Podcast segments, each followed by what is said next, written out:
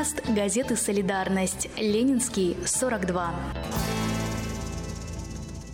Всем привет! Это новый выпуск подкаста газеты «Солидарность» Ленинский 42. Меня зовут Василина Куклина, и сегодня мы поговорим о синдроме самозванца. Почему некоторые успешные люди чувствуют себя мошенниками и что с этим можно сделать, нам рассказала Татьяна Хаджаева, психолог, специалист по эмоциональному интеллекту. Есть такой синдром самозванца, и, насколько я знаю, этому синдрому многие подвержены.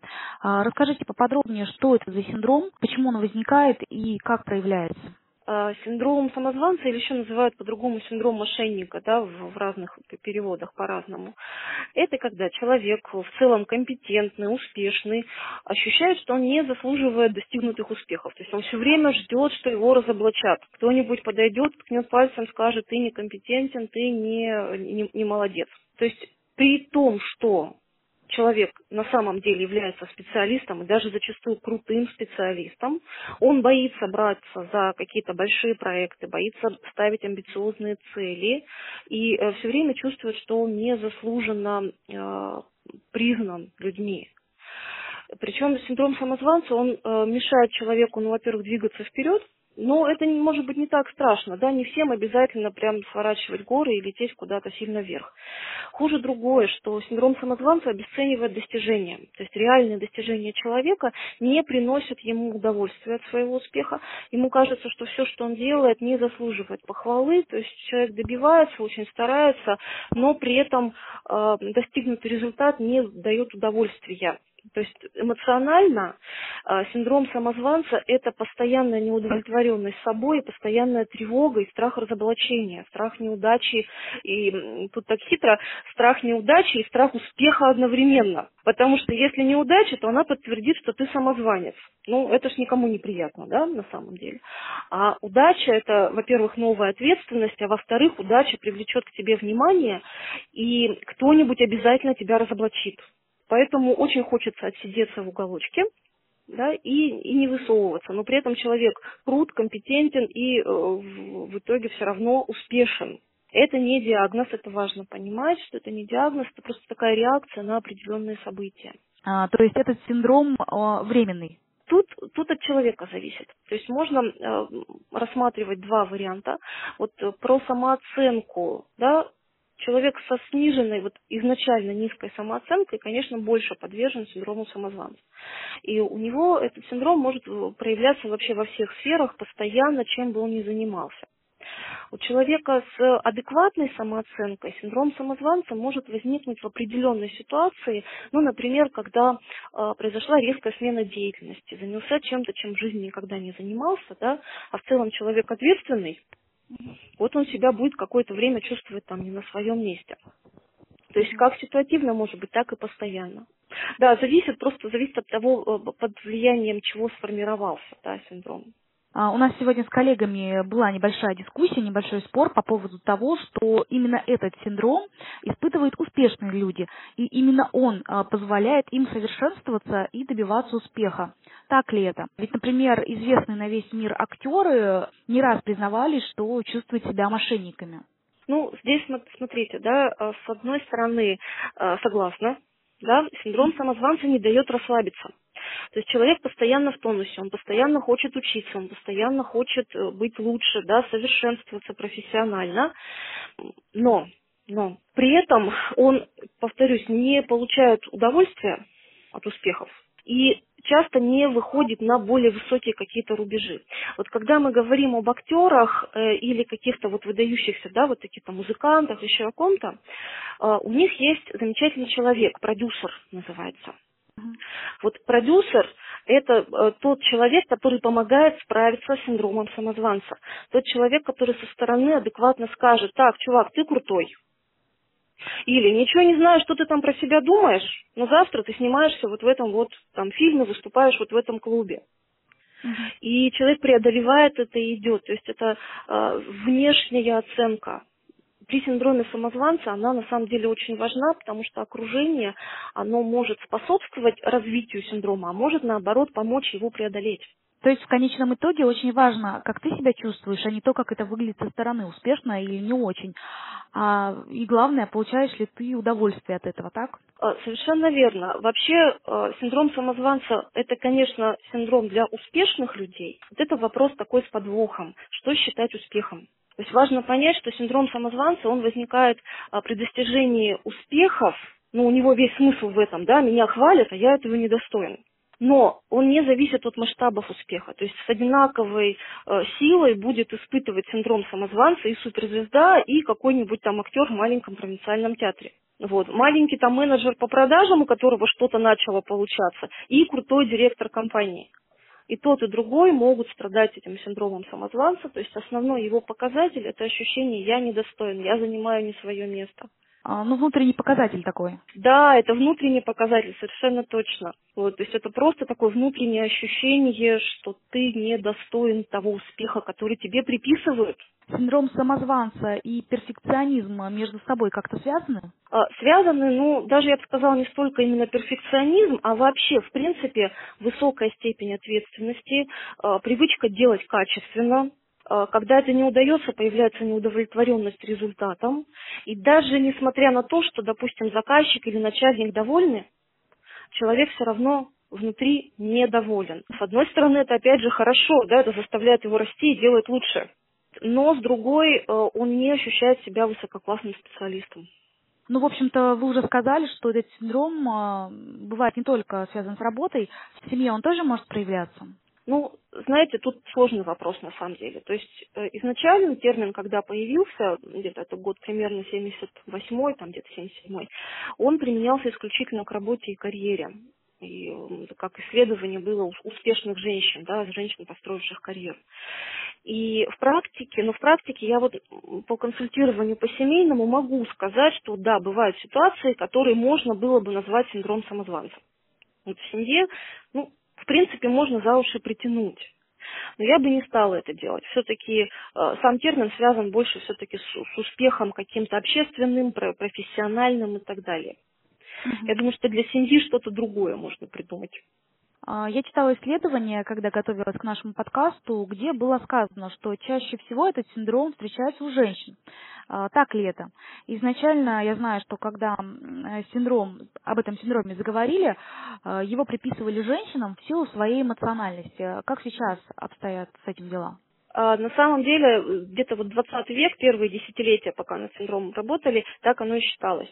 Uh-huh. Вот. Сейчас современные исследования с полом не связывают однозначно. Связывают с другими причинами, а, некоторые из них даже вот не актуальны, допустим, для России, больше связывают, например, а, с, ну, например, с меньшинствами, с позитивной дискриминацией.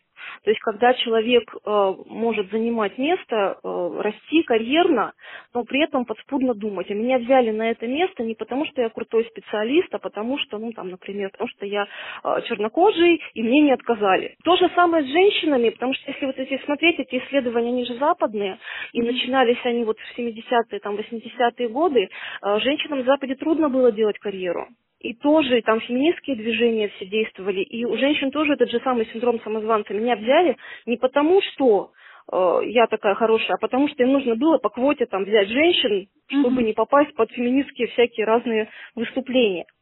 Вот. И поэтому, может быть, с этим связано то, что сейчас вот это вот э, не связывают ни с мужчинами, ни с женщинами, да, то есть эта корреляция, она больше такая ситуативная. А, на ваш взгляд, представители каких профессий чаще всего считают себя мошенниками? Может, это офисные работники или те, кто общается чаще всего с людьми? Тут, смотрите, вот, на мой взгляд, да, ну, творческие все однозначно вообще. Угу. Да, певцы, писатели, актеры все. А там, где нет критериев? Совершенно верно. Руководители, там, где ответственность тоже, да, я не способен это нести, такую ответственность, но на меня почему-то ее возложили, вот, вот эти все вещи, да руководитель. Кстати, у нас у психологов многие эту стадию проходят, чтобы не сказать все, да, очень у многих. Э, любые профессии, где, где успех и результат зависит не от объективных э, каких-то да, качеств, mm-hmm. а от субъективной оценки окружающих. То есть здесь можно просто вот сравнить. Э, допустим, бегун установил новый мировой рекорд. Да, там на две секунды кого-то обогнал. Mm-hmm. Или там на долю секунды. Он круче всех круче. Это объективно? Объективно. Он внутри может быть недоволен собой. Он может сказать, да я мог лучше. Но при этом он точно знает, что он не самозванец. У него есть объективный критерий. Вот, я лучше всех в мире, мне теперь соревноваться только с самим собой. Или берем другой пример, допустим, там какой-нибудь танцор, да, победил на конкурсе талантов, какая-нибудь минута славы. Mm-hmm. Он лучший, лучший, приз забрал, забрал. Это объективно? Не очень, да, потому что э, это субъективное мнение членов жюри. И он сам про себя может говорить, да, я, в принципе-то неплохо же танцую, да, но вот те ребята так круто пели, или там вот такие крутые акробаты. И э, что важно, вот человек с синдромом самозванца, он все время думает, что он украл чужую победу. А вы, может быть, встречали таких людей, да, которые потом извиняются, что они победили, выиграли там или еще что-то. Хорошо, мы определились, э, что такое синдром самозванца, у кого он возникает, а как с ним бороться, что нужно делать? А, как бороться? Ну, во-первых, могу пару слов сказать, как предотвратить, что родителям да, делать, чтобы конечно. детей такого не было. Это потому что все идет из детства? Да, все идет из детства абсолютно точно. Все наши взрослые проблемы, они из детства. И э, здесь специалисты выделяют в целом три стиля воспитания, при котором э, синдром самозванца очень легко развивается. Значит, во-первых, это противоречивое воспитание разных детей. То есть, допустим, брат-сестра, да, одного ребенка хвалят постоянно, второй изгой. Он очень старается э, быть хорошим, он очень старается понравиться. И, кстати, от этого он становится хорошим специалистом, потому что он всегда очень старается. Да? Но признание от родителей так и не получает, и поэтому считает себя неудачником. И какое бы признание он в будущем не получил, от мамы-то с папой он так его и не добился. Mm-hmm. Поэтому он очень классный специалист, но при этом вот все время считает, что он этого не достоин. А, второй вариант – противоречивое воспитание самого ребенка. На людях ребенка хвалят, прямо не то, что хвалят, хвастаются. Какой у меня замечательный ребенок, он талантливый, он супер, он все, вот мы делаем то, мы делаем это. Но лично, когда ребенок показывает свои какие-то достижения, эти достижения обесцениваются. Ты можешь лучше, надо больше работать, да что ты тут сделал и так далее. То есть получается, что у ребенка э, такой диссонанс, да, он э, понимает, что он не оправдывает ожидания не только родителей, а еще и окружающих. Они-то ждут, что он супер, но он верит маме, которая говорит, что он не очень. Вот этот момент, и оно так и закрепляется дальше в поведении. Ну и третий вариант – это когда чрезмерная похвала. Ребенка хвалят за все, не ругают, неудачи у него нет, он супер золотой, молодец. Но когда он сталкивается с трудностями в реальной жизни, тут-то у него случается немножко перезагрузка. Оказывается, папа-то с мамой врали. Uh-huh. Я, оказывается, не всегда могу быть удачным, удачливым, да, и я не всегда молодец.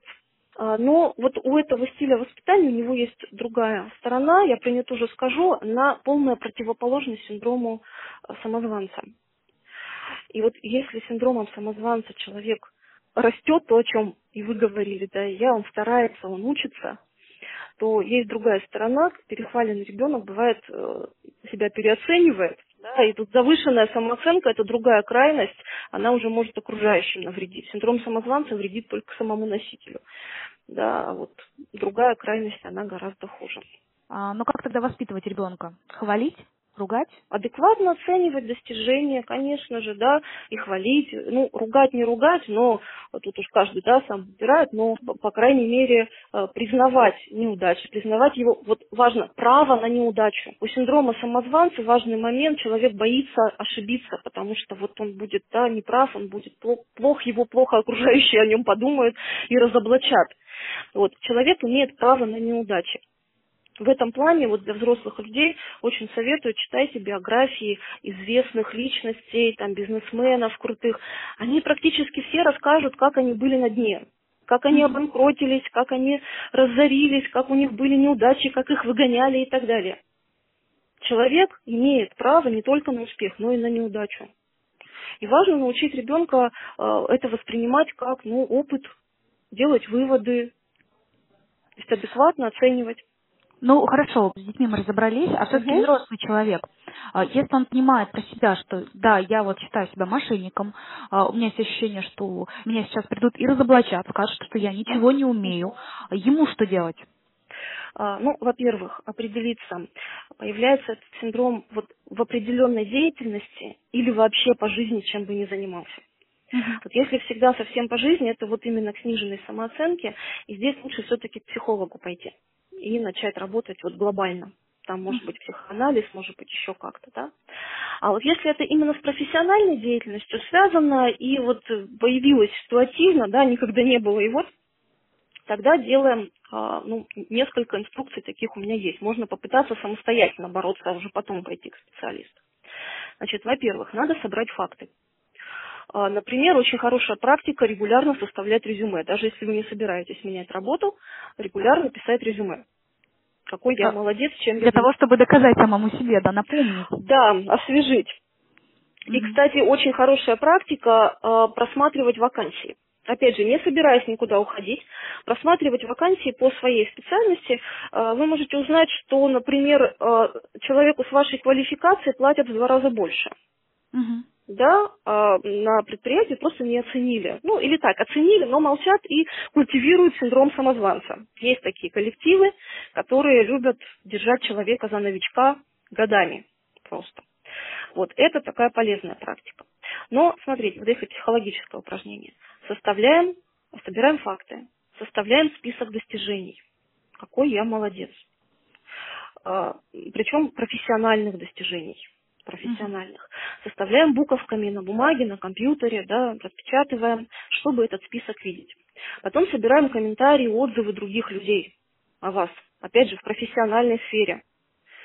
Отзывы клиентов, отзывы коллег, начальников, партнеров и так далее. То есть такое вот досье собрали, а дальше запечатываем его в конверт и на пару суток убираем. Можно его послать себе почтой, угу. если уверены, что оно не потеряется. Вот. Когда получили это письмо, открываете и читаете его ну, вот максимально отстраненно, как будто речь идет о другом человеке. С большой вероятностью вы удивитесь, какой это успешный, талантливый человек. Скорее всего, он вам очень понравится. И вот тут самое время вспомнить, что это, что это вы. То есть угу. надо посмотреть на себя со стороны. Вот такой способ. Максимально объективно должно быть, да? Да, да, для этого надо отстраниться. Угу. Второй момент. А, наблюдаем за людьми, которые а, состоялись как профессионалы, смотрим, как они себя ведут. И стараемся вести себя точно так же. Ну, например, ты стал начальником, не заваривай чай, попроси секретаря. Да, тебе несложно, да, но mm-hmm. сделай это просто для того, чтобы вот почувствовать себя в другом статусе. Важно научиться принимать похвалу. То есть просто вот у многих это вообще большая проблема, и без синдрома самозванца очень большая проблема, а вот тут-то уж тем более. То есть просто нужно научиться отрепетировать и до автоматизма довести все эти ответные спасибо, благодарю, очень рад, что вам понравилось. Прочие шаблоны. У нас же есть в языке, да, речевые шаблоны, да, благодарность. Важно, э, отвлекаем от фразы «не за что». А как надо говорить? Спасибо, благодарю, да, рад, а, что вам есть... понравилось, угу. приходите еще, всегда... То есть, Смотри, фразой вот... не за что мы обесцениваем наши усилия, да? Что Абсолютно верно, конечно же. То есть смотри, вот, когда мы дверь соседки придержали, угу. то это не за что. Да? Угу. Мне не сложно, пожалуйста, мне приятно вам это сделать. А вот когда вы вложили в это работу, труд свой, то здесь фраза «не за что» вы убиваете сразу же, во-первых, э, свою работу, во-вторых, намекаете клиенту, что он переплатил, угу. ну раз не за что, да, а, намекаете, что можно пойти к другому, более крутому специалисту, который будет серьезно относиться к его проблеме. Угу. Вот. Ну, то есть вне зависимости там от профессии, да, не за что лучше вот убрать из языка, причем прямо вот научиться это не говорить, останавливать себя. И учиться отвечать какими-то вот красивыми там фразами, придумайте нам. Если не хочется просто говорить спасибо, ну придумайте какую-то формулировку, которая вашей деятельности подойдет. И третье. Выпрямляем спину, поднимаем голову и идем по улице с работы на работу так, как будто бы вы только что спасли мир или там заключили сделку века. То есть как победитель. Прям крутые. То есть мы учимся вести себя так, как будто бы успех – это норма и это заслужено. Учим э, этому свое тело, да, учим этому свою речь, а самоощущение оно потом догонит. Угу. Нас и окружающие начнут немножко по-другому воспринимать. Да? И самоощущение потом догоняет. Но для тех, кто работает на себя, вот не наемные сотрудники, да, а те, кто работает на себя, тут вообще классическая уже рекомендация, поднимайте цены. Угу. Вот это работает замечательно. Да, это как раз синдром самозванца мешает это делать. Вот, поэтому принудительно поднимаются цены, человеку поднимается самооценка. А для наемных работников просите прибавку. На сегодня у меня все. С вами была Василина Куклина. Услышимся. Всем пока. Подкаст газеты «Солидарность». Ленинский, 42.